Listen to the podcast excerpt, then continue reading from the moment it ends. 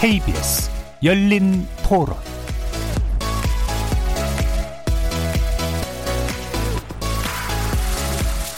안녕하십니까. KBS 열린 토론 정준희입니다. 재난지원금을 전체를 주고 나중에 환수한다는 것도 또 반환을 받는다는 게 쉽지는 않거든요. 세금으로 걷어야 된다는 얘기인데 제 개인적인 판단으로 봐서는 그래도 힘든 사람들을 먼저 지원을 하는 게 맞다고 보죠. 어, 많은 사람들이 이번 코로나 문제로 인해서 직장을 잃거나 하는 좀 생계에 좀 문제가 많이 생겼는데요. 일자리 관련된 부분을 이제 21대 국회에서 좀 해결을 해줬으면 하는 바람입니다. 저는 기본적으로는 양극화 해소 그리고 낙후된 지역은 좀 발전이 됐으면 좋겠고 너무 발전이 몰려있는 지역에 대해서는 조금 규제를 더 해도 되지 않을까라는 생각을 해요. 21대 국회에서는 부동산 정책이 좀 정리가 됐으면 합니다. 글쎄 일단 부동산 부음도 너무 죽으면 안 돼요. 뭐 신도시 또 확장하는 것도 좋긴 좋겠지만 그래도 제거지 리모델링이 좀, 좀 바람직해 보여요. 사실 정부에서 내놓는 부동산 정책들이 실질적으로 집값을 낮춘다던가 하는 영향은 별로 못 본 것 같아요. 또 이제 성장 주도형, 그러니까 이제 이게 단숨에 되지는 않을 것 같긴 해요. 이것도 시간이라는 게좀 필요할 것 같은데 이런 게 기초가 잘 잡혀져서 이 성공의 맛을 좀 보면 그게 마중물이 돼가지고 나아지지 않을까 좀 판단이 서요.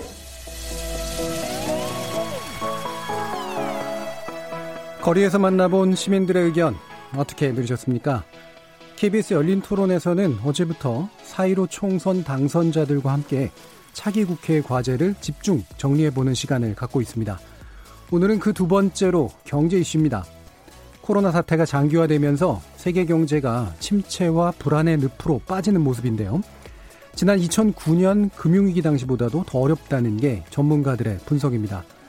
실물 경제는 물론이고 금융, 유통 등 영역을 가리지 않고 경고음이 울리고 있는 상황.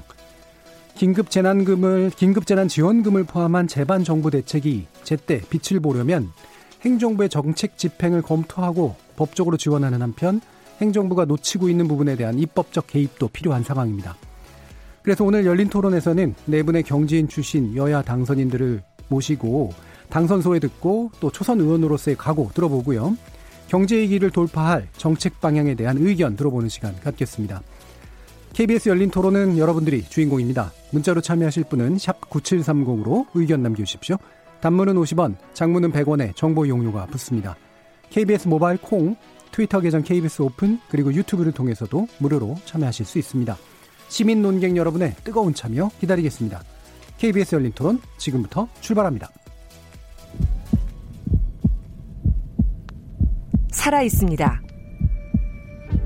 토론이 살아 있습니다. 살아있는 토론, KBS 열린 토론. 토론은 라디오가 진짜입니다.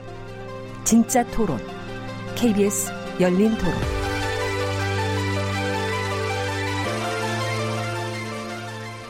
자, 오늘 함께 하실 어, 네분 소개해 드릴 텐데요. 어, 일단 당선 진심으로 축하드립니다. 네, 고맙습니다. 감사합니다. 네, 감사합니다. 자, 이렇게 이제 지역구 그리고 각 당을 대표하시는 의원들이 되실 분들인데요. 청취자분들께 직접 이제 자기소개하는 시간 가져볼까 합니다. 뭐 지역구에 관련된 말씀도 좋으시고 또는 당에 대한 이야기도 좋습니다. 일단은 여당인 더불어민주당부터 들어볼 텐데요. 양향자 당선인 부탁드릴까요? 네, 청취자 여러분 안녕하십니까? 광주 서구을 국회의원 당선인 양향자입니다. 저는 칠선 도전의 천정배 후보와 예. 겨뤘고요. 어, 지난 4년 전에 아픈 손가락이었습니다만 이번에 음. 예, 원내 진입을 하게 돼서 어, 책임도 무겁고 어, 그리고 어, 정말 감사의 말씀을 이 자리를 빌어서 다시 한번 드리고 싶습니다. 음.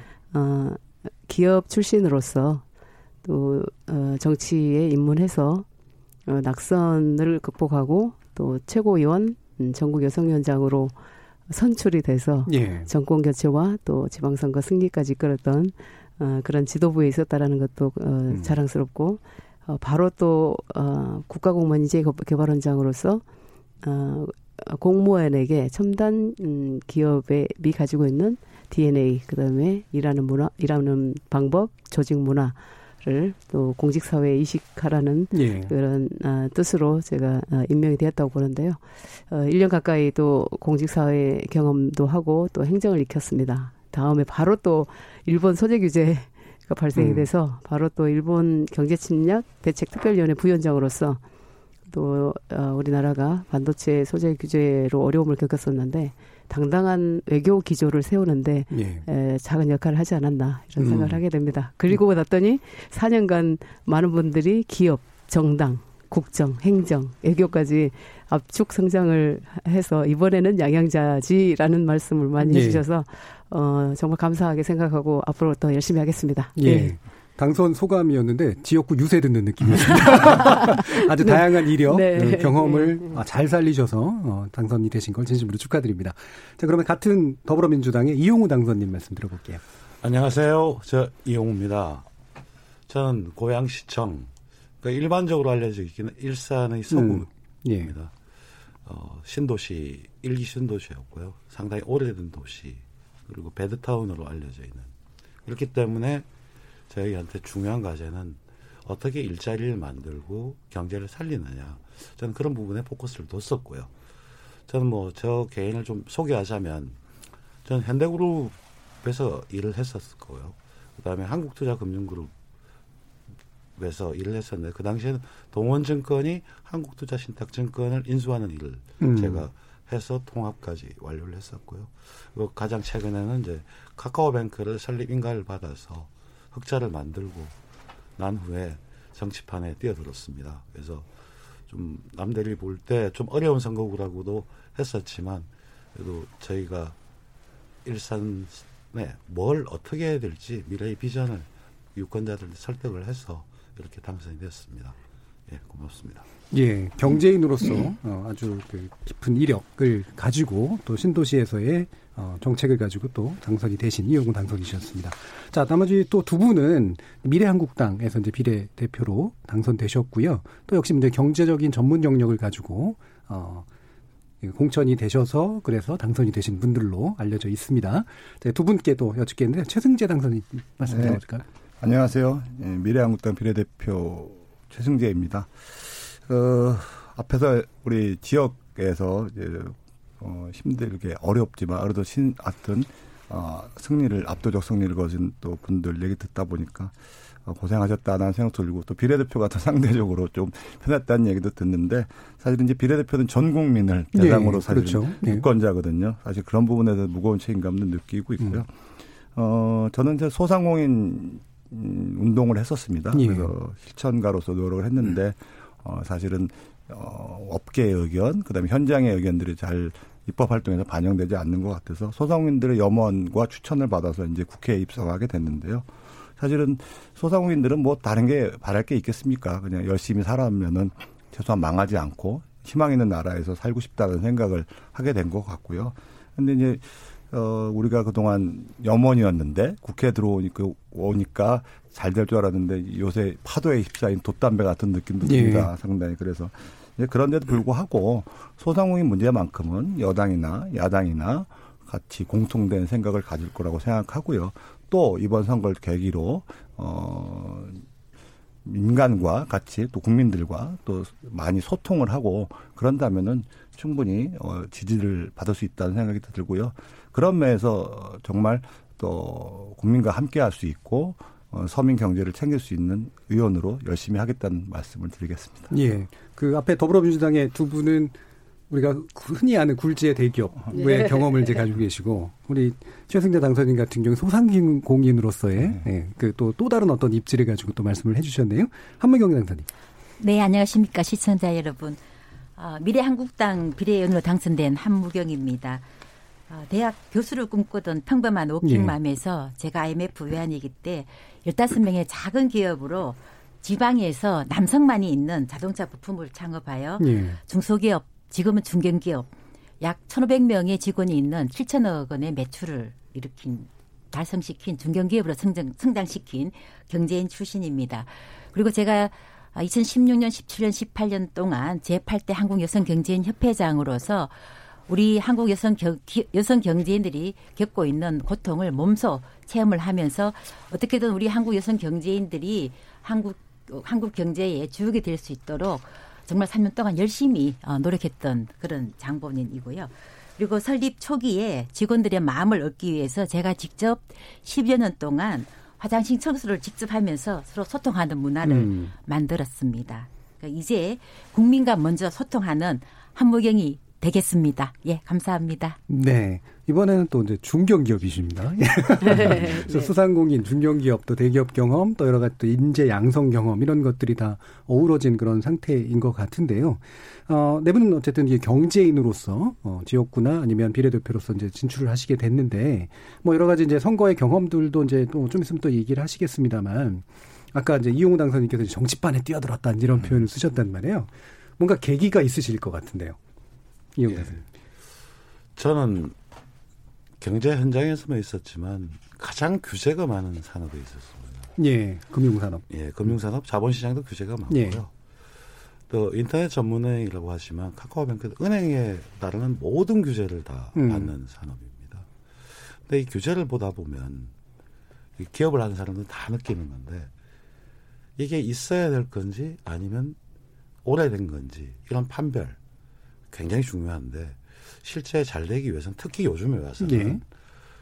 모든 것들을 다 해, 규제가 옛날의 옷이거든요. 음. 그리고 새로운 아이디어는 그 규제하고는 매칭을 시키려면 매칭이 안 돼요. 그러면 과제 중에 하나가 항상 네가티브 규제 시스템으로 전환을 해야 된다. 그 말은 뭐 몇 가지 사안은 안 되고 나머지 다 시도하게 두자. 이런 이야기를 하지만 아, 아직까지 된 게 없었습니다. 제가 보면서 이렇게 되면 앞으로 우리 경제에서 새로운 것들을 시도하지 못하게 할 거고 그러면 성장 동력이 떨어질 수밖에 없다.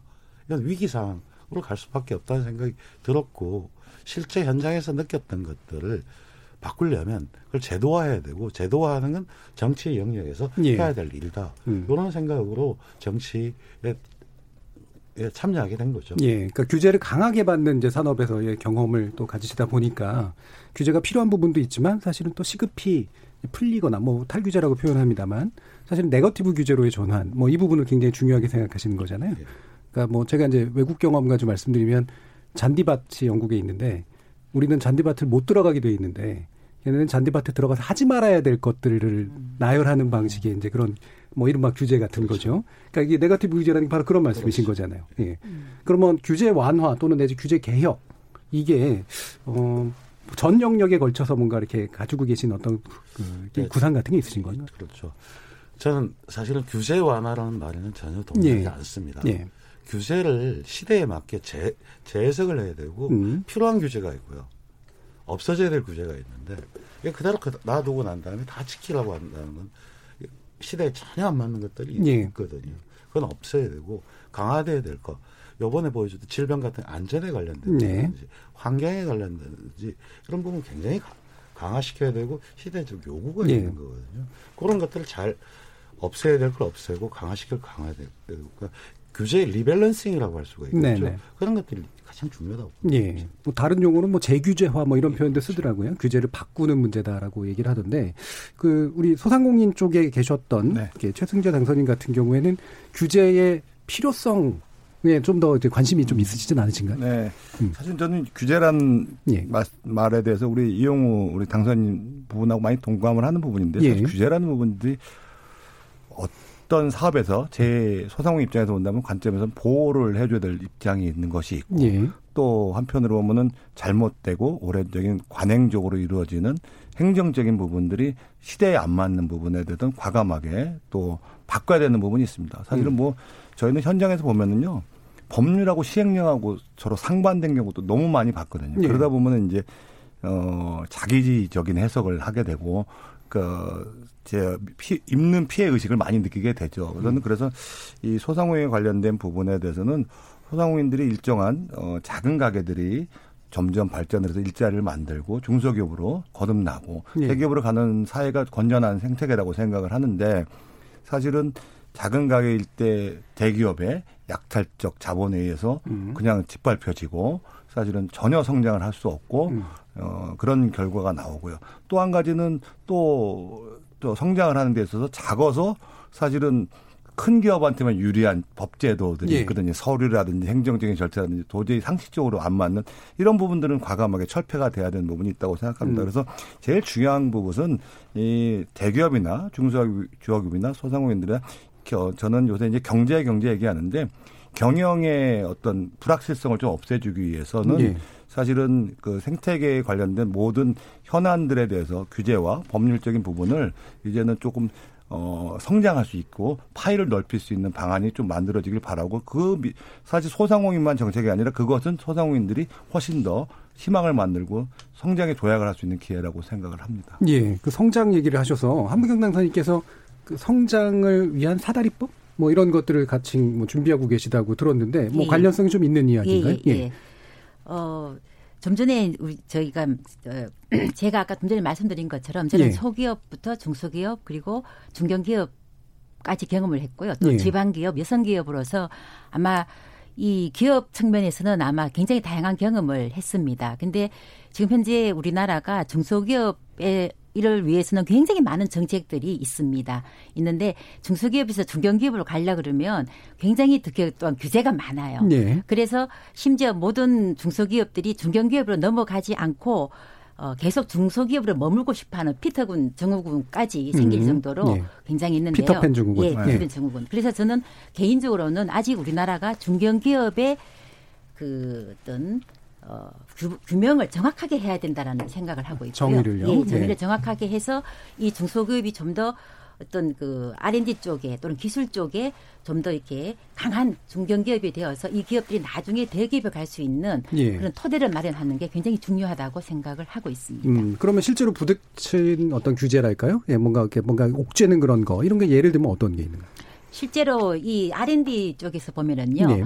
어, 중소기업 때는 R&D에 대한 투자에 대해서 정부에서 많이 세금 감면을 네, 해주고 네. 있습니다. 네. 근데 실제로 중, 중견기업이 되면은 더 많은 R&D 투자를 해야 되는데도 불구하고 실제로 어, 정부에서 어떤 그 세제 지원 이런 게 중소기업 지원에 비해서 많이 떨어지는 경우가 있고요. 네. 그래서 이 실제로 이게 중소 중견기업에서 필요한 R&D가 제대로 이루어지지 않는 경우가 음. 제 주위에서는 많이 봐왔고 또 저도 그런 경험을 다 겪은 경우도 있습니다. 예, 그러니까 중견기업에게 원래 보장되던 일단 그 어떤 세액 감면이라든가 이런 식의 제도들이 똑같이 R&D는 계속해야 네네, 되는데 네. 덩치가 커져버리면 그 혜택이 없어져서 네. 오히려 R&D에 대한 의욕이 사라진다든가 이런 문제가 많이 네. 있다는 말씀이시죠? 그럼 양양자 당선인 같은 경우에는 갑자기 제가 뭐 이쪽에 천정배 의원 여쭤서 죄송하기도 합니다만 원래 또 이제 그 전에도 경험이 있으셨고요. 예, 그러니까 계속 광주에서 오래 또 계속 내려가서 이제 많이 해오셨잖아요. 네. 그 지역에서 바라보고 그다음에 이번에 지역구에서 또 당선되시면서 뭔가 이제 경제인으로서의 어떤 책무와 함께 네. 동시에 또 지역에 대한 책무 이런 게 좀 같이 있으실 것 같은데요. 네, 맞습니다. 어, 제가 메인 슬로건을 예. 음, 정치는 경제다, 경제는 음. 영양자 이렇게 예. 했을 정도로 어, 어, 코로나19 위기보다도 경제 위기를 더 아프게 예, 느끼고 네. 계시는 분들이고요. 그래서 특히 이제 호남을 배, 그 기반으로 둔 민주당의 요구가 굉장히 큽니다. 그리고 그 이유는 어, 여전히 어, 호남의 낙후는 어, 이제 지표상으로도 다 나오고 예. 있는 것이고요. 음. 그래서 이제 구조로도 보면 광주의 어떤 그 경제 구조는 소상공인 또 예, 이 그렇죠. 정말 예. 기업 구조가 자영업자 비율이 예. 워낙 많고 예. 또 그러다 보니까 어, 양질의 일자리가 나오지 않다 보니까 어, 광역시 중에 어, 청년 유실률이 예. 가장 높은 데가 광주예요. 음. 어, 지표상으로도 음. 뭐 지금까지 역, 에, 기록으로 보, 봐도 그렇고 그래서 광주의 경제를 살릴 수 있는 음, 사람이 누구냐에 대한 그 갈망이 있었습니다. 네. 그런데 늘 민주화 운동을 했던 분들 또 뭐 법조인 분들 우리 천, 천정배 후보님처럼 예. 네, 그런 분들이 정치 영역에서 이렇게 계시다 보니까 아, 이번에 이제 경제 실물 경제 출신인 저에게 예. 되게 기대가 많으셨던 것으로 생각이 들고요. 저는 이제 민주화를 꽃피웠던 그런 도시가 못 사는 도시가 단 한 군데도 없다 세계적으로. 예. 근데 에, 광주 민주화 운동을 통해서 또 어, 멀게는 호남 우병 활동부터 예. 해서 어, 정말 국가를 위해서 민주화를 위해서 몸을 던졌던 음, 목숨을 던졌던 그런 도시의 가치가 어, 제대로 발현되는 것은 경제적인 어떤 어, 낙후를 극복하는 네. 네. 적어도 다른 도시보다 못 살지는 않아야 된다라는 예. 생각인데 그런 기대감이 있어서 이번에도 예. 저는 이제 공약도 어 이제 기아 자동차가 광주는 4분의 1을 1을 차지해요. 전체 측면. 고용 측면, 예. 이제 경제 지표 측면에서도 그러다 보니까 어 산업 생태계 구조가 워낙 좀 낙후돼 있거든요. 네. 그래서 저는 대기업의 어떤 마중물 역할에 대한 얘기를 하고 있고 대기업이 제대로 제조 어, 제조 단지를 구성을 해야만 중소기업, 벤처, 스타트업 산업 생태계가 구성이 된다. 그래야만 네. 요식업 또 뭐 자영업자까지 또 어, 문화, 체육, 관광까지도 제대로 구축되는 그런 도시가 된다라는 말씀을 계속 드리면서 어, 결국은 정치 영역에서 해야 될 일은 앞으로 어, 경제 영역이다라는 말씀을 드렸는데 그 어, 메인 슬로건이나 예. 제 예, 그런 주장들이 많이 어필이 되지 않았나 예. 이런 생각이 듭니다. 실제로 광주기 때문에 이제 그런 의미가 훨씬 더 클 것 같은데요. 예, 네. 상당한 그러니까 민주화 도시로서의 이제 자신감도 있지만 네. 경제적으로 좀 낙후됐다라는 박탈감도 동시에 아마 존재할 것 같은데 그렇습니다. 물론 이제 네. 대구 같은 경우도 이제 그런 마찬가지입니다. 느낌이 네. 있습니다만 네. 근데 이게 뭐 되게 좀 그런 질문일 수도 있습니다만 음. 이게 지역구 의원으로서 이제 당선이 되면 당연히 지역 정책을 써야 되는데 네. 이게 이제 전국의 관점에서도 올바른가라고 하는 그런 고민들이 충분히 있을 수가 있을 맞습니다. 것 같거든요. 예, 이를테면 흔히 쓰는 방법이 뭐 SOC 자원대 끌어다 쓰는 방식 뭐 이런 걸 텐데 네. 그렇지 않은 뭔가가 있다라고 얘기하신다면 네. 어떤 음. 걸까요? 우선 그 이번에 광주 지역의 공 어, 대선 공약이 실현된 게 뭐냐면 AI 융합 클러스터를 예, 만드는데 인공지능, 예, 인공지능 음. 이 예산이 예타 면제 산업으로 예. 지정되면서 3, 4천억이 지금 지, 정이 되지 않습니까?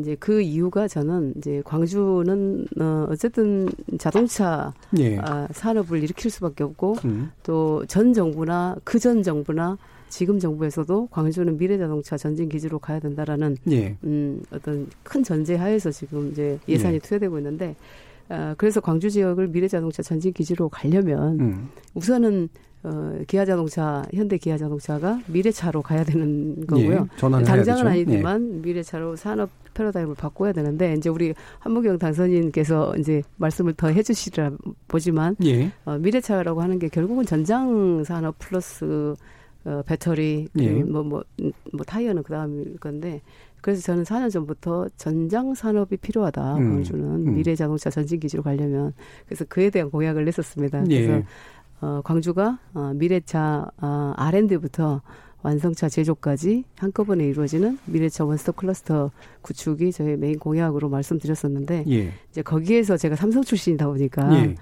음 그래도 첨단 기술로 어, 전장 산업과 배터리를 하고 있는 이 대기업의 역할을 역할에 대해서 계속 지속적으로 요청을 하고 있고 또 마중물 역할을 꼭 대기업이 해야 된다라는 예, 것을 예. 어, 이야기를 하면서 사, 삼성과도 4년 동안 꾸준히 지금 얘기를 예, 해오고 예. 있습니다. 예, 네. 협력을 유지로 예, 하시는 건데 예, 이게 이제 아까도 말씀하셨지만 이제 자동차라는 게 이제 전방 후방이 쫙 다 결합돼야지 이제 그렇습니다. 효과가 나타나는 건, 네. 그런 건데 네. 한무경 당선인 같은 경우에 아까 이제 자동차 부품 쪽에서 이제 경험이 굉장히 있으시잖아요. 이게 실제로 이제 지금 양의자 의원 그러니까 지금 당선인께서 예. 어, 하시게 될 어떤 구상에 대해서 뭔가 언급하실 부분이 있으신 건가요? 어, 좀 전에 이제 미래 네. 자동차 산업에 대해서 네. 말씀하셨는데요. 이제 미래 자동차 산업은 이제는 내연 기관이 아니라 네. 이제 전기 자동차, 수소 음. 자동차 음. 막 이렇게 갈 겁니다. 근데 전기 자동차하고 내연 기관 자동차하고는 성격이 완전히 달라요. 음. 이게 내연 기관은 한 2만여 개의 부품들이 모여서 네. 어, 큰 대형 그러니까 그 완성품 완성품 제조업체가 예. 자동차, 를 그렇죠. 만드는데요. 앞으로 전기 자동차는 alliance가 이루어질 겁니다. 네. 연합이 이루어지거든요. 예. 그래서 비관한 대로 이 BYD랑 그 다음에 그 폭스바겐이 예. 예. alliance 체제로 지금 가고 있거든요. 전략적으로 예, 협력을 맺는 예. 거죠. 왜냐하면은 음. 폭스바겐은 하이엔드 제품을 가지고 있고요. 네. BYD는 low-end 제품을 가지고 있어요. 음. 그래서 서로 이렇게 보완하는 역할을 하기 때문에 아마 앞으로 전기 자동차 산업 시대 때는 alliance 체제로 가는데요. 예. 그래서 뭐 BMW나 벤츠도 아마 그쪽으로 굉장히 고민을 하고 있고요. 예. GM과 포드도 저는 전기 자동차로 alliance를 맺고 있는 걸로 제가 알고 있고요. 그리고 전기 자동차는 제조가 굉장히 단순해요. 예. 약 300개에서 500개 모듈로 이루어지기 때문에 예. 부품들 그래서 줄어들게 되잖아요. 네, 그래서 예. 굉장히 단순하기 때문에 어, 과연 이제 우리나라가 이 하나의 축으로 alliance 없이 갈 수 있느냐 네네. 이런 거에 대해서는 좀 더 전문가의 음. 의견을 들어보고 음. 음. 이미 솔직히 말씀드려서 전기 자동차는 중국에 다 개발이 돼 있어요. 예. 그래서 우리가 새로운 전기 자동차를 개발하는 그 순간 제가 봤을 때는 그 기술은 이미 old, old화된 기술이 될 수밖에 음. 없어요. 네. 그래서 우리가 가지고 있는 지금 현재 우리가 가지고 있는 이 자동차 인프라가 굉장히 중요하거든요. 이 인프라를 통해서 우리가 이 전기 자동차에서 가질 수 없었던 걸 어떤 식으로 좀 더 극대화시킬 수 있는가 네. 어떻게 해서 좀 더 연합군을 만들어서 경쟁력을 가질 수 있게 하는가 아마 그게 광주형 자동차의 가장 키 포인트라고 저는 개인적으로 광주형 일자리, 일자리. 예, 예. 지속 가능한 사례 모델을 예. 말씀해 주시는 것 맞습니다. 저도 예, 예. 예 동의합니다. 예. 네. 네. 최근에 단장님. 예. 뭐 사실은 어, 지금 초, 초, 초점이 좀 틀린 얘기긴 한데 이제 예. 지역에 과거에 보면 이제 공업 도시, 산업 단지 이런 식으로 이제 발전을 시키고 지역 경제를 발전시킨다는 부분에 대해서 상당히 어, 요새 이제 그런 일들이 많아지고 있더라고요. 그런데 어, 대기업들이 투자할 수 있는 곳이고 예. 선도하는 거긴 한데 근본적인 이제 생태계 토양에 관련된 부분을 거꾸로 지역 경제가 살리기 위해서는 저는 음. 생각해야 된다고 생각합니다. 그러기 위해서는 지역에서 어, 대기업의 관련된 일자리를 만들어내는 것은 과거와 틀리게 상당히 지금 한계성을 드러냈다고 보고 대기업 수출 위주의 고용으로는 예, 수출 관련된 부분도 상당히 좀 약화된 부분이 있거든요. 아주 뭐 물론 이제 파격적인 성공이 일어난다면 모르겠지만 네. 그런 측면에서 본다면은 지역에 있는 작은 가게들 이런 부분들이 활성화시킬 수 있는 이제는 기초적인 원천적인 부터 우리가 가장 토양부터 먼저 가꾸지 않고 그냥 단순하게 공업이나 이런 일자리를 만들어지는 것보다는 물론 이제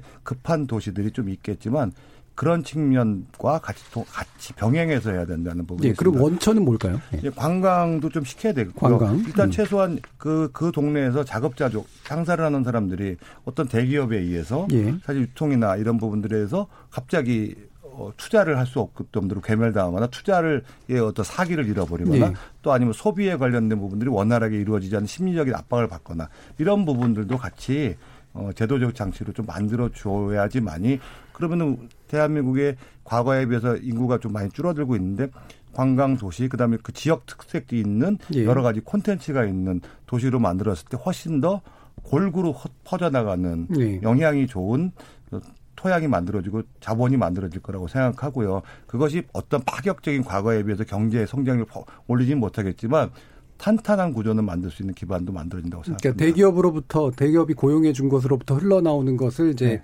작게 받아먹는 그런 네. 방식이 아닌 어떤 네. 전환이 필요하다는 말씀이시잖아요. 네, 맞습니다. 근데 관광 외에 잘 생각이 안 나서요. 음, 뭐 아니 이제 네. 그 관광 뭐, 뭐, 뭐 관광에 생각이 안 나시는 부분도 있는데 사실은 예. 제가 말씀드리고 있던 취지는 뭐냐면은 사실은 이제 지금 정책에서 예. 공업 도시 대기업 위주로 해서 대규모 투자를 하는 것보다 어떻게 본다면은 그 동네에 기본적으로 사람들이 많이 모여들 수 있는 뭐 어, 콘텐츠나 상징물을 좀 만들어주는 부분들이 또 필요하다고 생각하고 그런 투자도 같이 병행해야 된다는 말씀 네. 드립니다. 뭐 저도 뭐 전공 분야가 그쪽이기 음. 때문에 네. 그래서 뭔가 소프트한 그런 네. 산업들이나 네. 아니면은 이제 여러 가지 콘텐츠 위주의 네. 또는 문화적인 이런 네. 것들이 이제 많이 갖춰지도록 하는 건 되게 필요하다고 생각이 듭니다. 쉽게 얘기하면 관광이라 그러는데 일본에 같은 데 보면은 가게 하나가 예. 조그만 상인 하나가 스토리를 도시를 음. 먹여 살리는 경우를 예. 많이 봤거든요. 사실은 그것은 대기업이 갖지 않은 여러 가지 경쟁력 있는 부분이라고 생각해서 예. 그런 부분에 대해서 문화를 좀 만드는 부분, 그다음에 관심 있는 부분이 필요하다고 생각합니다. 예. 지금 이렇게 세 분 얘기 말씀 이제 들어보면 어쨌든 제조업도 이제 바뀌어요. 미래지향적으로 네. 바뀌어야 네. 되고 또 제조업이 끌어주는 방식으로만 또 갈 수 없는 그런 측면들이 있고 네. 아까 이제 말씀하셨던 기존의 적이었던 곳들이 뭐 협력을 하거나 제휴를 해가지고 뭔가 또 문제를 해결해야 되는 그런 측면들도 있고 그런데 어, 이용호 당선인이 보시기에 이게 이제 가면 제일 좋은데 이질적인 요소들이 분명히 들어있기도 하고 그러잖아요. 어떻게 보십니까? 저는 별로 이질적이지 않다고 그렇지 않다고 봐요. 네. 그렇죠. 실제로 보면 음. 아까 소상공인 이쪽도 보면 예. 대기업의 기술 탈취라든지 이래서 일, 투자하고 싶은 마음이 안 드는 거거든요. 음. 뭐 중견기업도 예를 들면 R&D를 해서 성과가 나오는데 매년 cost down 해가면서 하면 왜 내가 이걸 밤새서 R&D 해가지고 투자를 할까? 네. 투자를 해서 성과가 있으면 보상이 따라야 되는데 그렇지 못하는 환경인 거거든요. 제가 가장 중요하게 여기는 부분이 바로 그거거든요. 네. 그 보상이 따라줘야지만 음. 젊은 친구들도 아이디어를 내서 뭘 할 수가 있죠. 약탈적인 형태 대기업들이 그렇죠. 하는. 예. 그러다 보니까 젊은 친구들 그런 거 안 하죠. 음. 그러니까 도전도 안 한다고 하는데 그거 누가 만드느냐면 우리가 만드는 겁니다. 우리 기성세대가. 예. 젊은이들 그걸 알아요. 음. 알기 때문에 그걸 안 하는 거거든요.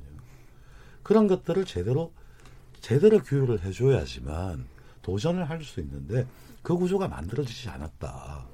그리고 우리한테 주어진 과정 그것만 조금만 해주기만 한다면 새로운 것들을 많이 한다고요. 예. 그리고 아까 그 문화만 하더라도 저희 일산 고향만 하더라도 인구가 106만인데 오케스트라는 게 없어요. 음. 자발적으로 하질 않고 자 관에서 내가 이거 했다는 걸로 하니까 예. 안 만들어지는 거예요. 사실 보면 관이나 정치권에서는 그냥 판을 깔아주는 음. 거고 내용을 안에서 좀 채우세요 하고 기다려주면 음. 갈수 있는 일이에요. 예. 그 대표적인 게 부산영화제 같은 게 음. 사실 관에서 뭐 하지 않았어요. 영화인들 몇 사람 하면서 하다가 이게 커진 거고요. 나빠진 건 뭐예요? 관에서 관여하면서 나빠졌는 거거든요. 그다음에 바로 아까 그렇게 문화 부산 문화 영화제 같은 경우에 얼마나 많은 관광가 볼거리와 이야기거리를 만들어내면서 그게 된 거거든요. 그러면 바로 정치가 해야 될 영역에 내가 이걸 했다가 아니고 판을 만들어주고 거기에 어떤 문화예술인이 아니면 관심 있는 사람 들어와서 하는 놀이터를 만들어주면 그 자체가 하나의 산업이 되는 거거든요. 예. 그렇다면 전혀 이게 다른 문제가 아니라고 보여요. 음. 그러면 예, 양경장. 저는 이제 소상공 음. 예. 측면에서 이렇게 말씀을 들으면 늘 그 중소기업이나 중견기업 들의 입장에서 보면 이제 대기업의 탈취, 기술 음. 탈취 또는 대기업 위주의 어떤 정책들을 예. 이렇게, 이렇게 비난 비판하시는 말씀들 많이 들어요. 예. 근데 참 그 지금은 이제 갈 뜨개 시대 음. 어 이제 이쪽 이쪽 대기업 측면에서 보면 오른 방향 또 중소기업 측면에서 보면 또 오른 방향 예. 오름과 그름의 싸움이 아니라 오름과 오름들의 싸움이잖아요. 음. 그건 상당히 어려 갈등 구조인 수밖에 없는데 저는 그렇습니다. 아랜드 투자도 이제 그 기술 분야별로 좀 다른데 네. 예, 대기업이 수요처가 돼줘야 된다. 중소기업의 수요.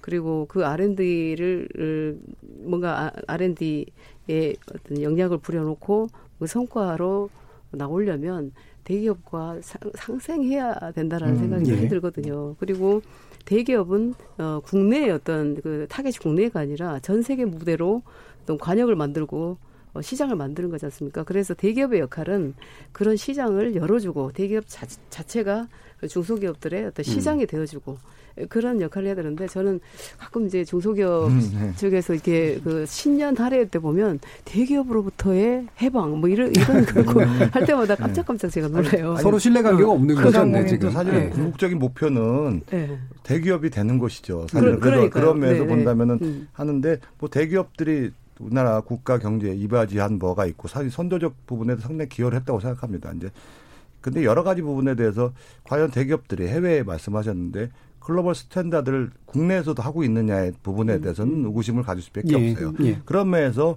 제도적 장치를 사실은 기업 자체가 스스로 도덕적인 부분을 가질 수 있다고 기대하는 건 잘못된 것 같고 그러기 위해서는 일정한 아주 공통적인 룰을 확고하게 할 필요가 있다. 잘한 건 잘하고 예. 잘못된 부분에서는 징벌적 제도도 만들어서 예. 대기업과 중소기업 소상공인이 상생할 수 있는 게 그게 기본이 돼야 된다고 예. 생각합니다. 기본적으로 이제 서로 협력할 수 있게 하되 잘못된. 부분들을 확실하게 발라낼 수 있는 예. 뭔가 이제 네. 규율이 필요하다는 말씀이신 이번에, 거잖아요. 이번에 그 일본 음. 소재 규제가 되면서 예. 저는 참 여러 가지를 느꼈었는데 어, 우리 중소기업, 이제 소재를 제조하는, 음, 개발하는 중소기업들 소부장, 예. 음, 소, 소, 소 재, 부품 장비 예. 회사들이 예. 우리가 만들어도 대기업에서 안 써요. 이런 말씀 참 음. 많이 하시더라고요. 네네. 근데 그 정말 딜레마거든요. 이 소재 같은 경우도 정말 그 타이밍 이고, 그 다음에 원가란 말씀입니다. 그걸 예. 사용, 그걸 써서, 어, 세계 무대에 갔을 때 가격 경쟁력이 없다거나 어, 품질 경쟁력이 없으면 결국은 도태돼서 의미가 없는 게 되거든요. 예. 이게 예. 국제분업 체제인데다가 그렇죠. 또 같이 개발하는 거라서 그, 생기는 그, 문제가 그렇죠. 있죠. 예. 그래서 그러니까 소, 부장 관련해서도 음. 국가가 어, 그야말로 이렇게 힘을 불어넣어서 음. 이게 글로벌 정말 standard가 될 정도의 기술력과 예. 어, 그런 힘을 가져야 된다고 네. 생각을 합니다. 예. 아까 이제 징벌적인 이야기를 좀 해주셔서 마침 또 이용우 그 당선인께도 여쭤야 될 것 같은데 어, 아까 이제 그 함께 협력과 함께 규율도 얘기를 해주신 부분이, 그러니까 우리가 요즘 한참 얘기되고 있는 이런 징벌적 손해배상 제도의 전면적인 좀 도입이 필요하다라는 그런 주장하고 연결이 네, 되시나요? 네, 네가티브 규제란 네. 것과 징벌적 배상 같이 가야 된다고 네. 하는 입장입니다. 음. 그러니까 뭐뭐뭐 하지 말고 해라. 음. 나머지 다 해봐라고 했을 때 그에 책임은 누가 질 거냐 하면 한 주체가 지거든요. 카카오뱅크의 예를 한번 들어보시면 공인인증서를 안 썼어요. 예. 그 전자감독 규정이나 법에 따르면 정부가 제공하는 인증을 써, 야 된다고 되어 있습니다. 네. 그 써서 문제가 생기면 은행은 책임이 없습니다. 음. 왜냐하면 하라고 하는 고대로 해서 그렇죠. 했는데 됐잖아요. 근데 저희가 안 쓰기로 결정을 할 때 안 써서 문제가 생기면 은행이 책임을 져야 된다. 예. 바로 그 거기서 출발하거든요. 그럼 제가 이제 진짜 이게 문제가 없는 가 제가 기술을 모르지만 음. 문제가 없다. 기술 다 따져보고 그 당사자 개발하는 사람도 코딩을 하면서도 문제가 없다고 했기 때문에 자기가 자기 규율을 하게 돼 있어요. 음, 보안에 책임을 지는 거죠. 치죠. 예. 그렇기 때문에 사실 그래가지고 저게 보안에 문제가 생긴다. 은행에서 보안에 문제가 생긴다. 은행 문 닫아야 되는 거거든요. 예. 문 닫아야 되는 일을 그래 우리가 책임지고 할 거니까 해봐 하니까 돼요. 예. 근데 대부분이 많은 규제를 막 하지 마라 이런 것보다 다 알아서 하시고 그거에 대한 책임을 져라. 그 뭐 금융 소비자 보호의 예. 경우도 그렇고 의료 사고에 관한 것도 알아서 하시라고 하고 그게 잘못됐을 때 네네. 책임은 명확하게 주어져 버리면 음. 스스로 그 규제를 하죠. 바로 그런 체계를 해야지만 새로운 것들을 해나갈 수 있다. 예. 저는 그거에 방점을 두고 있고요. 사실 그걸 하질 않으면 이 그, 네가티브 규제는 규제 완화는 다 풀어주는 게 되거든요. 그렇죠. 예. 그 규칙이 없어지는. 네. 그런 부분을 이제 해야 될 때였고 아마 이 이야기가 나온 지가 30년이 됐는데 음. 이제 조금이라도 해야 된다. 네. 그리고 시도해야 되고 그런 것들을 제가 이제 카카오뱅크를 하면서도 느꼈고 이걸 안 하고는 앞으로 우리가 예전엔 다 따라잡기 성장이었지 않습니까? 예. 벤치마크 해가지고 어디서 어떻게 했는지 해가지고 짧은 시간 압축 성장을 했는데 지금은 다 최전선에 서 있는 글로벌 뭐 일본하고도 그렇고 미국하고도 그렇고 최전선에 서 있어요. 그 상태 속에서 남들이 어떻게 하는지 보고할 게 아니고 예. 자기가 책임지고 한다. 그리고 그에 대한 성과는 자기가 과실도 자, 자신이 예. 책임도 자신이 이게 명확해야지만 경제가 굴러갈 수가 있다. 음. 이걸 제가 주장합니다. 네, 우리나라 산업이나 경제는 국가가 촘촘하게 규제를 해놓은 것 안에서 움직이다 보니까 자유도도 썩을 뿐더러 책임을 기업이 지기보다는 이제 법으로 지게 되는 이제 네. 그런 네. 측면들을 구글이나 이런 외국 나라 보면은 예. 엄청난 뭐 징벌 손해배상 예. 뭐 과징금을 받잖아요. 그렇더라도 그 나라의 기업들이 위축되거나 그러지는 않거든요. 네. 저는 그래서 역설적으로 이 우리나라가 경제 불황인 측면보다 경영의 불황, 경영의 부재라고 생각해요. 예. 왜냐하면 경영의 불확실성이 지금 너무 많은 거죠. 사실은 과거서부터 보면 정권의 입맛에 따라서 예. 기업을 옥죄했다가 어떨 때는 이건 당연히 처벌받아야 되는데 편하게 또 기업 살린다고 또 풀어줬다가 예. 사실 그런 부분에서 기업의 사기를 올려주고 경영의 불확실성을 제거해 주는 대신에 잘못된 부분에 대해서는 정확한 기준을 딱 정하면은 예. 사실은 경영하는 분들이 아까도 제가 소상공인 얘기했지만 소상공인들이 기업에 따라서 그냥 수동적으로 가는 것이 아니라 스스로 뭔가 잘 살아보려는 의욕을 부리는 것이 경제의 네. 토대가 되면은 사실은 좀 더 지금보다 훨씬 나아질 거라고 저는 생각합니다. 알겠습니다. 뭐 여기에 대한 또 의견들이 많으실 텐데요. 일단은 중간에 이제 문자 메시지에 네. 관련된 소개 듣고요. 계속 이어서 쟁점 토론으로 들어가도록 하겠습니다. 아, 문자가 좀 준비되어 있는 것 같은데요. 청취자들, 청취자들이 보내주신 의견 들어보죠. 정희진 문자 캐스터. 네, 지금까지 청취자 여러분이 보내주신 문자들 소개합니다. 먼저 유튜브 청취자 마이머스원님. 네 분 당선 축하드립니다. 국민을 위한 바른 정치 펼치시는지 잘 지켜보겠습니다. 유튜브 청취자 허도행님, 일자리 창출이 가장 시급한 일이긴 하지만 더 중요한 건 포스트 코로나 이후 달라진 국가 위상과 대한민국이라는 브랜드의 활용, 나아가 차기 우리 경제를 이끌 주 먹거리에 대한 고민이라고 봅니다.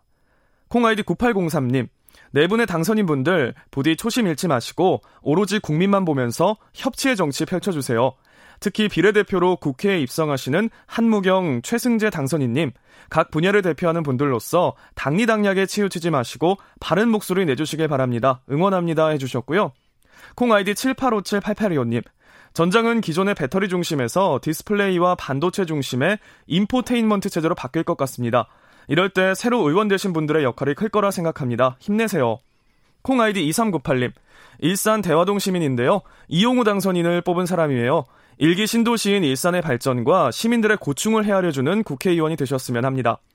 유튜브 청취자 이재송님, 호남 지역은 활력이 너무 떨어져 있습니다. 지역 경제 살려주세요. 라면서 지역구 유권자들의 바람이 담긴 문자도 주셨고요. 유튜브 청취자 고래섬님, 오처음이에요님, 이승복님, 정준희 교수님, 열린 토론 진행 1주년 축하드립니다. 앞으로도 재밌고 깊이 있는 토론 부탁드립니다. 열린 토론 파이팅, 정준희 파이팅 해주셨네요. 네, KBS 열린 토론. 이 시간은 영상으로도 생중계하고 있습니다. 유튜브에 들어가셔서 KBS 일라디오 또는 KBS 열린 토론을 검색하시면 지금 바로 토론하는 모습 보실 수 있습니다. 방송을 듣고 계신 여러분이 시민 농객입니다. 계속해서 청취자 여러분들의 날카로운 시선과 의견 보내주세요. 지금까지 문자캐스터 정희진이었습니다.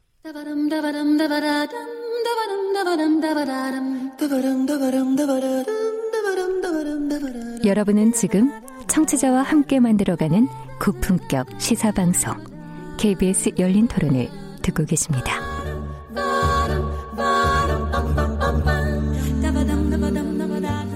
KBS 열린 토론 오늘은 사이로 총선이 남긴 것 경제통 당선인에게 듣는다라는 주제로 미래한국당 한무경 당선인, 미래한국당 최승재 당선인, 더불어민주당 이용 당선인, 더불어민주당 양향자 당선인 이렇게 네 분과 함께 하고 있습니다. 어, 뭐 청취자들께서 확실히 지역에 계신 분들 또 네. 축하 인사도 많이 주셨고 그다음에 또 전체에 보는 시야를 또 어, 주문해 주신 이제 그런 분들도 계셨고요. 뭐 감사하게도 오늘 뭐 제가 일주 전이라는 말씀 드셨는데 제가 실제로 4월 22일에 작년에 시작을 했습니다. 어뭐 오늘 뭐 다 축하받는 이제 그런 자리인 것 같아서 기분이 네. 일단 좋습니다. 네. 어 아까 이제 미처 못 나눈 이야기 한두 개 좀 더 짚고 그다음 정부 정책에 대한 평가로 가려고 하는데요. 음, 한무경 당선인께 혹시라도 아까 부분에 대한 더 커멘트가 있으실 부분이 있으면 해주셔도 좋고요. 예. 그다음에 또 여성 경제인으로서 또 이제 진출하신 거기 때문에 그 부분에 대한 예를 들면 경단녀라고 불리는 그런 정책들도 상당히 아마 고민하고 계실 것 같아서 여쭙겠습니다. 네. 아, 좀 전에 이제 우리 위영우 후보께서 이제 규제에 대해서 말씀을 네. 하셨는데요. 거기에 대해서 제가 덧붙여서 좀 부탁드리고 싶은 거는 음. 이제 예를 들어서 이제 중견기업은 이미 주 52시간이 들어갔어요. 근데 이제 중소기업은 이제 조금 유예는 됐지만 아마 조만간에 주 52시간에 다 실행을 해야 될 겁니다. 네. 근데 이제 업종에 따라서 지금도 중소기업 중에서도 주 52시간이 가능한 업종이 있고요. 네. 그리고 정말 주야를 해서 어 물건을 만들어서 내야 되는 데는 주 52시간이 아직은 좀 버거운 그런 음. 기업들이 있어요. 네. 그러면 어 주 52시간을 지금 현재 어, 잘하고 있는 기업에 대해서 좀 칭찬하는 문화, 예. 어떤 혜택을 주는 문화, 예. 그런 문화를 좀 갖고 주면은 우리 기업인들이 훨씬 더 길을 살려면서 일할 수 있는 분위기가 안 되겠는가. 예. 그두 52시간을 못 지킨다고 해서 제재만 할 것이 아니라 음. 그럼에도 불구하고 주 52시간을 지키는 기업에는 뭔가 좀 혜택을 주거나 뭔가 칭찬하는 그런 좀 사회적인 분위기가 필요하지 않겠냐라는 그런 예. 생각을 개인적으로 하고 있고요. 예. 그리고 이제 제가 여성경제협회 회장을 했었고요. 그리고 이제 여성 기업을 대변하는 자리가 이제 오늘 이 자리인 것 같은데요. 예. 음, 아직 우리가 우리나라의 이제 남성 기업과 여성 기업을 비교를 해보면요. 저는 이걸 세발 자전거에 비교를 합니다. 세발 자전거가 제대로 속도를 내기 위해서는 뒷바퀴와 앞바퀴 그리고 뒷바퀴 두 개와 그리고 앞바퀴 하나가 있는데요. 이게 예. 정말 어, 같은 크기로서 잘 달려야 되는데 아직은 우리나라가 상황을 보면은 뒷바퀴 하나는 남성 기업은 큰 상태이고요. 네. 그리고 또 하나의 이 뒷바퀴는 여성 기업으로서 아직은 이게 남성 기업에 비해서 이게 작은 바퀴입니다. 음, 남성 기업, 여성 기업 나누시는 건 이제 CEO 중심의 예, 예, 예. 예. 음. 그리고 앞바퀴는 이제 정부의 음. 여러 가지 어떤 뭐 지원 정책이라든가 정부의 어떤 방향을 말하는데요. 예. 그러면 이 세 개의 바퀴가 달린 어, 세발 자전거가 제대로 있던 속도를 내고 가려면은 아직은 우리가 이 뒤에 있는 작아진 바퀴를 이 뒤에 있는 바퀴가 똑같이 커질 때까지는 좀더 어, 지원 정책이라든가 이런 걸 좀 기본적으로 해줘야 되지 않겠냐 이런 네. 것을 제가 3년 동안 굉장히 많이 느꼈습니다. 그래서 음. 이제 좀 전에 사회자께서 말씀하신 것처럼 이제 여성 우리나라 정말 여성들이 뛰어난데 네. 어, 우리가 통계를 보면 20대의 그 취업률은 선진국과 비교했을 때 크게 낮지가 네. 않아요. 네. 그러나 30대가 되면 이게 이제 M자 컵으로 네. 해서 급격하게 이 여성의 그 취업률이 떨어지는데요.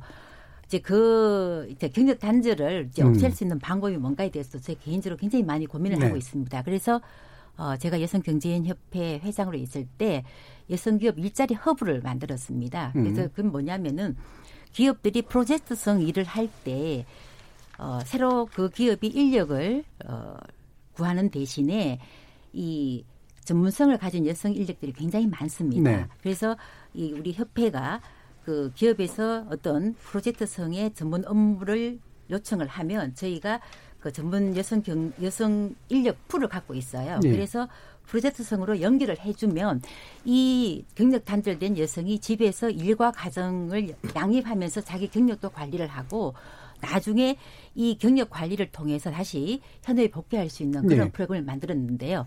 생각보다 그래도 꽤 많이 음. 어, 효과가 있는 걸로 알고 있고요. 음. 그래서 음. 이런 쪽을 통해서라도 어떤 여성의 경력 단절을 최소화할 수 있는 방안을 좀 많이 연구를 해야 될 것 같고요. 예. 결국은 음, 여성들을 2030그 세대 여성들을 위해서 진짜 양질의 어떤 그 일자리를 마련하는 게 참 굉장히 중요한 음, 예. 30대 이후에 결혼과 이제 육아 미국 네. 부분으로 경력 단절이 된 여성들이 복귀하기가 어려운 구조 이 부분을 깨는 것도 중요할 테고 아까 이제 사실 여성 임원들 또는 네, 이제 경제 네. 경, 경제 경영의 상층에 오를 수 있는 부분, 이른바 유리천장이라고 부르는 것을 어떻게 제도적으로 깰 건가 이것도 사실 중요하잖아요. 그러니까 네, 네. 임원의 비율 뭐 이런 걸 조정하자는 얘기도 있고요. 음. 양행자 의견 있으시죠? 네, 그 우선 여성 음. 임원에 대한 말씀하셨으니까 저 저의 삶의 궤적이 네, 그렇지 예. 않습니까? 그렇죠. 음. 어, 정말 어려워 어려웠습니다. 음. 음. 그런데 제가 입당사에서도 말씀드렸듯이 예, 저 나처럼 노력하면 된다라고 말하고 싶지 않습니다. 음, 그 네. 너무 특이한 노력이죠. 네. 너무 힘들었죠. 그렇죠. 네. 그리고 여성의 출산이 출세를 막고 예. 어, 육아가 경력 단절로 이어지는 이 음. 사회적 구조를 바꿀 책임은 정치에 있다. 음. 라고 말씀을 드렸었습니다. 네. 이제 구호가 아니라 음. 이제 조금 아까 우리 그 한 당선자 당선인께서 말씀하셨던 것은 이제 그 경력 매칭인 것 같아요. 네. 어, 자기가 가지고 있는 전문성을 매칭을 음. 시켜서 어, 일을 꾸준히 그러니까 일과 가정을 병립할 수 있는 음, 그런 환경을 만들어 주셨던 건데 예. 저는 제가 경험한 그 상황을 보면 어, 이 30년 동안 대기업에서 일을 하면서 임원까지 갈 때까지 가장 힘들었던 것이 내 아이를 나처럼 키워줄 수 있는 사회적 음. 예, 시스템이 있으면 좋겠다라는 예.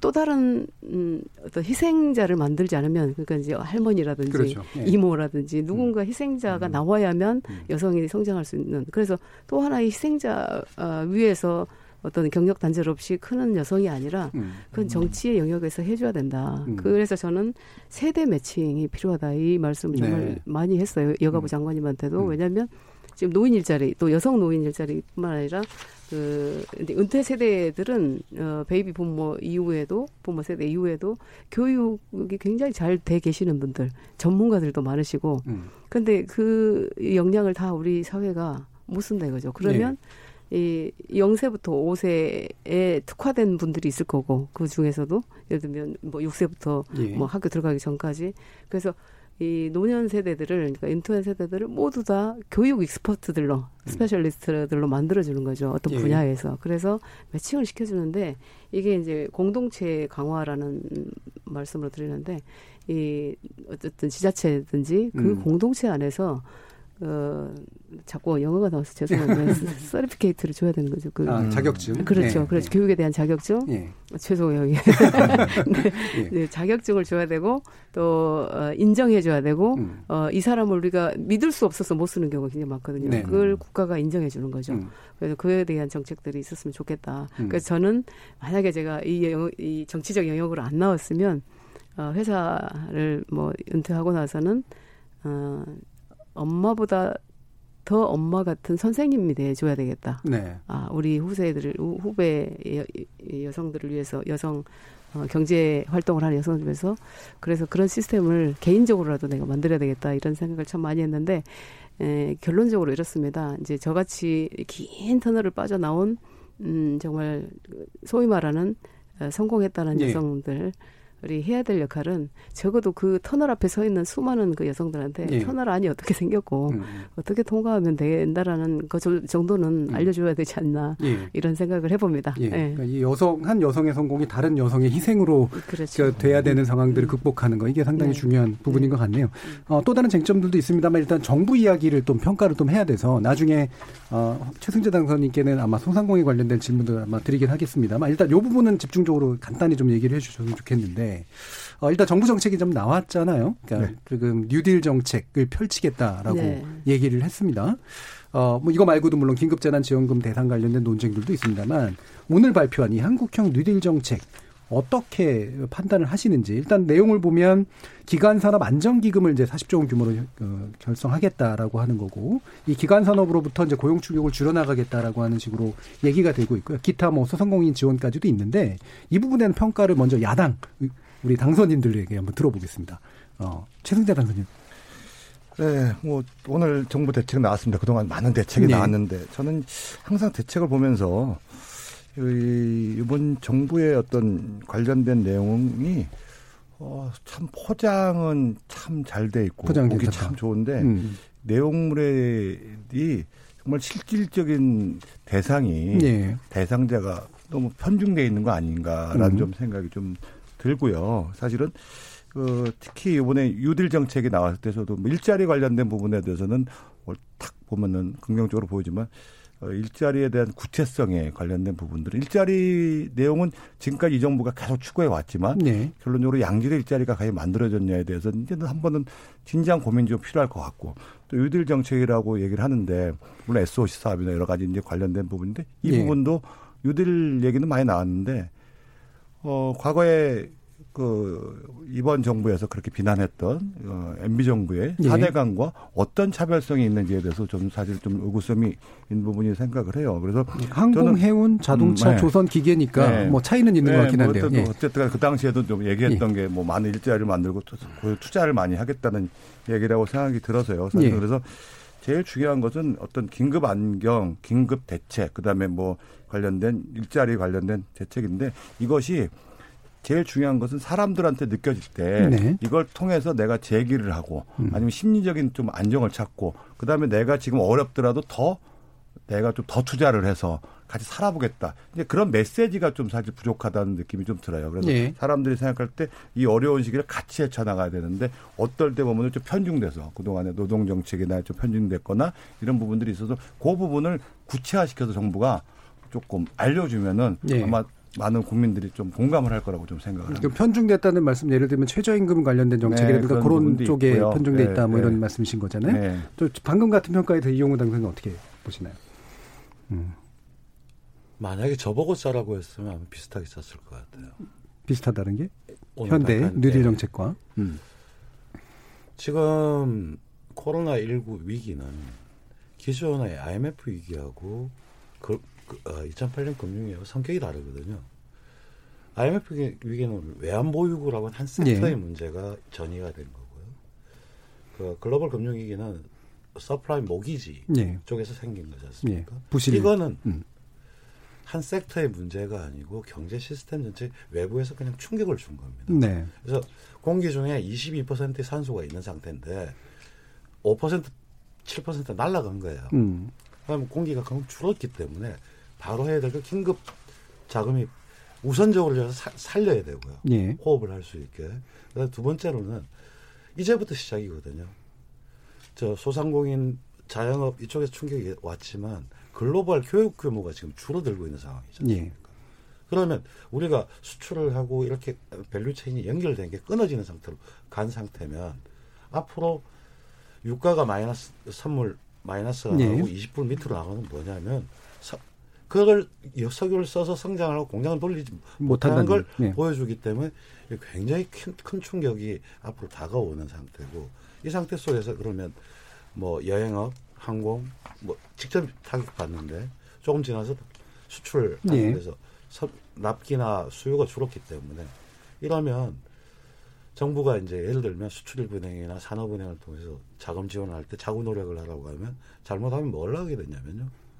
인원을 줄여요. 예. 지금 총수요가 얼마만큼 줄었는데 구조조정을 한다는 거죠. 인원을 예. 줄여버리면 예. 더 줄여가지고 악순환을 가게 돼 있기 때문에 사실은 자금 지원을 외부에서 해가지고 산소를 그만큼 넣었으니까 우리 같이 버티자. 예. 그래서 고용을 버텨줘야 돼요. 바로 그걸 버텨주는 거를 지금 말씀을 하시는 거고요. 예. 그러니까 성격이 전혀 다른 걸 이야기한 거고 그리고 이게 또 이런 의미도 있거든요. 이게 단박에 회복되지는 않겠지만 그, 어, 독일 같은 경우 사흘 만에 자금 지원하고 네. 미국도 500조 도 합의해주고 하지 않습니까? 중국도 그렇게 나갈 수밖에 없어요. 그러면 갑자기 총수요를 이제 정부 부분에서 쏟아부어주면 글로벌하게 이게 온다고요. 네. 그때 고용을 줄이지 않고 버텨서 버텨야지만 그 수요를 캐치업을 해가지고 할 수 있는 찬스가 와요. 근데 여기서 기존에 가졌던 생각처럼 구조조정이나 이렇게 그 개별 기업에서는 그게 맞아요. 예. 근데 전체로 보면 구성에 오래 빠질 한계가 있는데 그걸 지금 오늘 정부 비상대책에서 5차 대책 고용에 대한 이야기를 했던 이유는 그거였고요. 예. 그 앞에 긴급 재난제급에 보편적으로 하자 말자 이런 이야기들은 바로 산소공급 빠졌으니까 일단 산소공급 투입해 놓고 네네. 네. 호흡을 할 수 있게 만들고 음. 이런 방향이었기 때문에 저는 이그 새로운 위기, 새로운 전혀 다른 양상에 했을 때는 정부가 이 부분에서 굉장히 잘 대응을 하고 있는 걸로 보여요. 예. 근데 말씀하셨듯이 방향이 맞다고 하더라도 디테일하게 들어서 실행을 잘 해야 돼요. 예, 예. 사실은 그런 부분들은 저희들이 챙겨야 될 부분이에요. 음. 일단 방향으로는 전례 없는 위기고 충격이기 때문에 네. 그래서 긴급하게 투입을 해서 고용을 유지하도록 만드는 그게 이제 핵심적으로 못하. 근데 디테일에서는 이제 물론 다를 수 있지만 예, 한무경 양선. 예, 저도 오늘 뉴스를 네. 봤어요. 그, 그 40조 원의 규모로 우리나라 기본 산업인 항운, 해운, 자동차, 조선기계 등의 기간 산업 위기를 극복하겠다. 예. 이제 주로 이제 이 내용이던데요. 지금 지금 기금 기금 40조 원은 우리나라 예산의 약 한 8% 네. 정도로 제가 보여지는데요.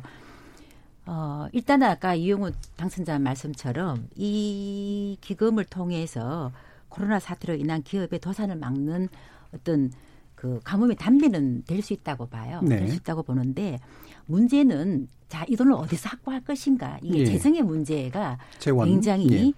어, 중요한 거고요.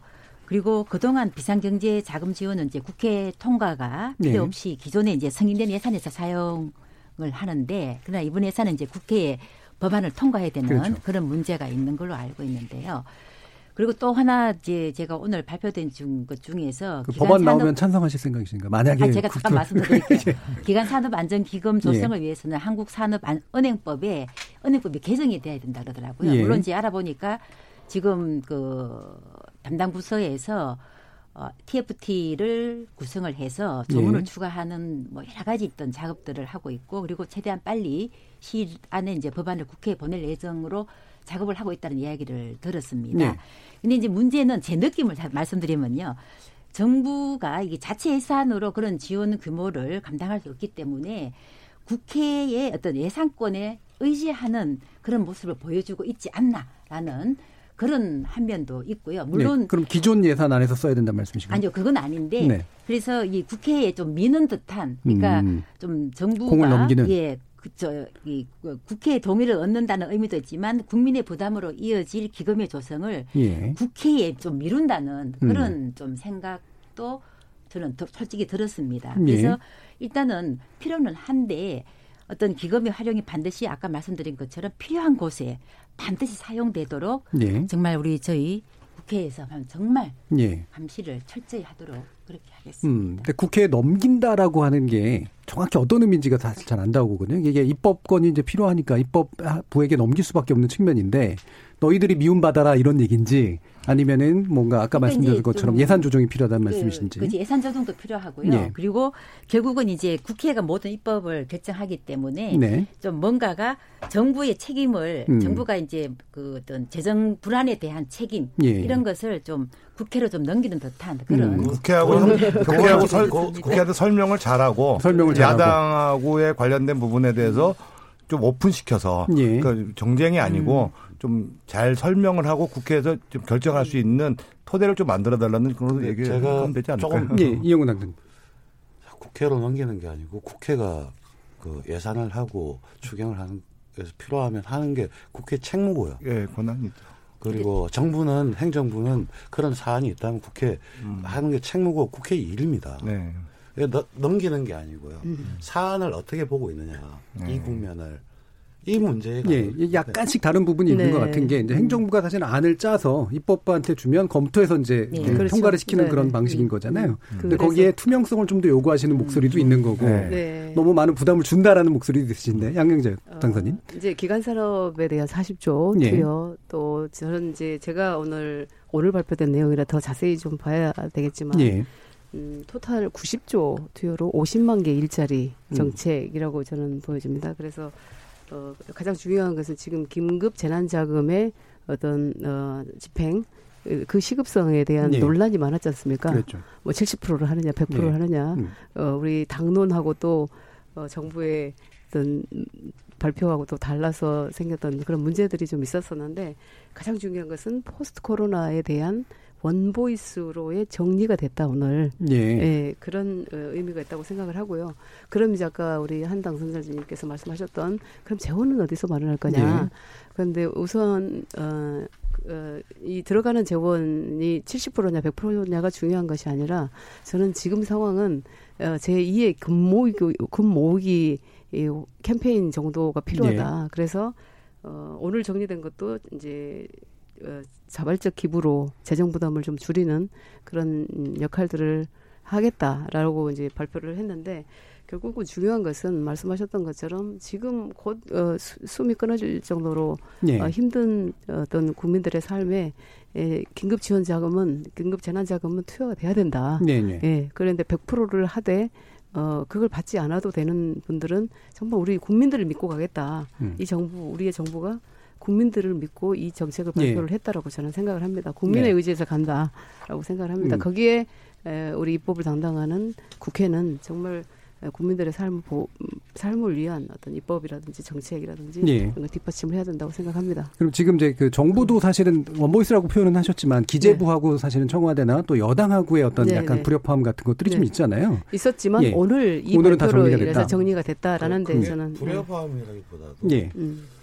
어, 이런 걸로 보입니다.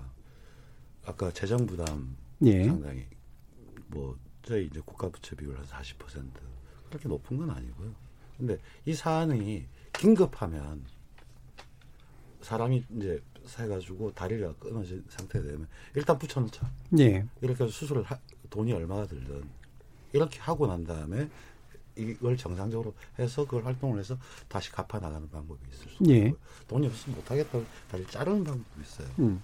근데 지금 인식은 40%그 국가 채무를 더 늘려서도 그건 국회가 동의해 줘야 되는 예. 거고요. 늘려서라도 지금 이런 생각지 못했던 충격은 빨리 극복을 해야 된다. 음. 예. 여기서 출발한 거라고 저는 보이고요. 음.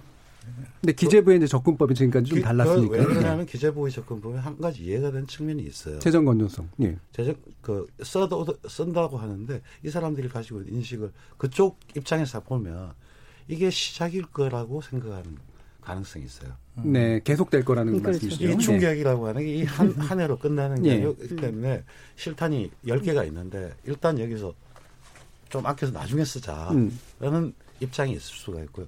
아, 그렇더라도 지금은 급하기 때문에 한 음. 세발 네발은 아. 쓰자. 그러니까 40%를 고집한다기보다는 그렇죠. 이제 기재부 같은 경우에 길게 보고 뒤에 쓸 거를 준비하고 뒤에, 있고. 뒤에도 예.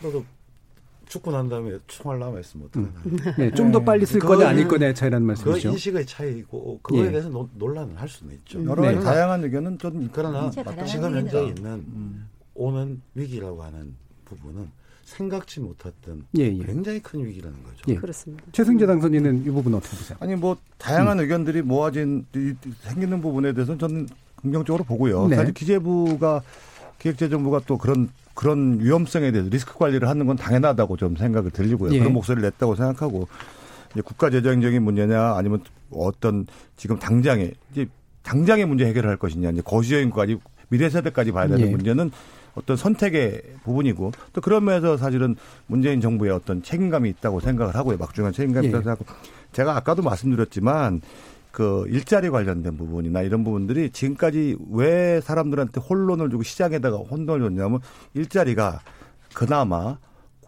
기업이나 이런 상인들한테 예. 일자리를 유지시키고 버텨내라고 할 때는 이것은 어쨌든 간에 국가에서 아무리 재정을 투입해달라도 양질의 일자리가 만들어지거나 아니면은 단기성 일자리로 지금 입증이 된 부분이 있거든요. 오래 가지 못한 일자리로는 간 시장에 확대가 되는 부분이 좀 부족했다. 견뎌낼 여력이 부족했다고 생각하기 때문에 이거는 고용 안정감을 줄 테니까 당신들이 이 시기를 같이 버텨내야 되는 확실한 메시지가 만들어져야 되는데 예. 잘못하면 소득주 성장이라는 게 나머지 기업의 어떤 사기를 꺾어버리고 아까 52시간 관련된 부분도 예를 들자면 꼭 52시간을 넘어서 일하지 않으면 예를 들면 가을에 추수에 사과를 하는데 그때 농사 빨리 배출 안 하면은 그 사람들 다 사과가 쏙지 않습니다. 예를 드는 겁니다. 예, 그러니까 52시간하고 예. 그 어. 최저임금에 관련된 어. 측면들은 이제 코로나 이전의 논쟁에 예. 대해서 물론 충분히 있을 수 있는데 예. 그 부분들이 있었으니 일자리 예. 안전 요번 일자리 확대한다는 부분에 대해서도 좀 구체적인 부분에 대해서 국민과 함께 하겠다는 얘기를 메시지를 줬는데 일자리 많이 단순하게 만들겠다는 얘기는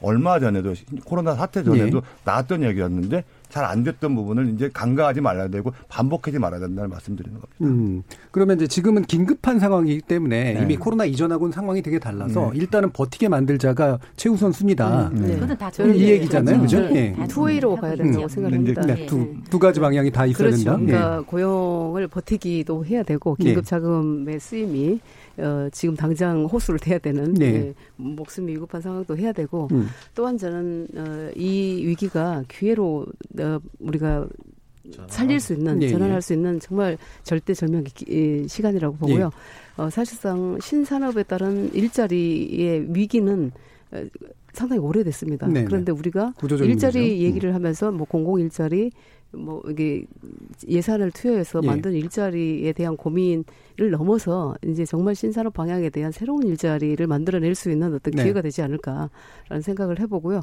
그래서 투웨이로 어, 음. 정말 정부가 잘 가야 되는데 우리 국회 역할이 그러겠습니다. 중요하다고 생각합니다. 예. 자 이제 마칠 시간이 돼가지고요. 네. 예, 네 분께 한 20초, 30초 정도뿐이 안 되겠네요. 네. 어떤 결의로 국회에 임하시는지 한번 의견 들어보겠습니다. 최승재 당선인부터. 어, 뭐 저는 국회 들어와서 그 바깥에서 볼 때는 예. 국회에서 사실은 들어가면은 좋은 입법 활동을 통해서 우리들한테 좀 편하게 될 거라고 생각하는데 더 점점 느끼는 부분은 뭐냐면 정말 진정으로 어 국민들 그다음에 또 민간 경제 소상공인들 서민 경제하고 예. 소통을 하고 사실 같이 호흡을 하지 않는다면은 사실은 신뢰가 없어서 아무리 네. 정치를 잘한다 그러고 열심히 한다 해도 그 부분에 대해서 국민들한테 지지를 못 받을 거라는 부분에 대해서 점점 더 느끼게 됐습니다. 네. 그런 측면에서 여당과 여당, 국회 활동이라는 것이 무엇보다도 국가의 어떤 권력 다툼이 되는 것이 아니라 국민들을 얼마나 정치의 기본인 네. 잘 살게 할 수 있나 이런 부분에 대해서 초점을 맞춘다면은 사실은 뭐든지 우리 어, 국회도 발전할 거고 대한민국도 발전한 부분이 될 거라고 생각합니다. 예. 예, 지금 시간이 정말 네. 얼마 안 남아가지고요. 네, 예, 양양자 선생님. 네. 어, 코로나19 음. 위기가 예, 끝나면 경제 위기 극복을 예. 해내라는 어, 국민적 열망이 엄청날 겁니다. 그래서 우선 이 자리에 있는 우리 네 사람부터 예. 국회 활동이 굉장히 중요할 것 같고요. 결국은 일하는 국회를 바라시는 국민들의 예. 그 어, 바램에 어, 어, 작은 어, 음, 힘이나마 예. 혼신의 힘을 다하겠습니다. 네. 네. 예, 뭐 시간이 없으니까 간단히 말씀드릴게요.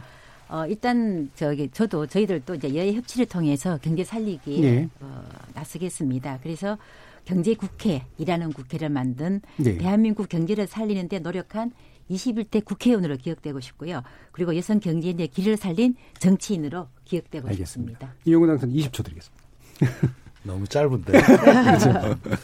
단 한마디 하는 하고 싶은 말은 작은 차이보다도 우리 국민들만 보고 음. 일을 하고 우리 경제를 살리는 그런 국회의원, 맞습니다. 그런 국회가 됐으면 음. 하는 게 저희 바람입니다. 예, 이렇게 네 분 이용우 당선인, 한무경 당선인, 최영재 당선인, 그리고 양재 당선인 앞으로 많은 기대 성원 보내드리도록 하겠습니다. 감사합니다. 네, 네 감사합니다. 감사합니다. 수고하셨습니다. 네. 저는 내일 저녁 7시 20분에 다시 찾아뵙겠습니다. 지금까지 KBS 열린 토론 정준이었습니다.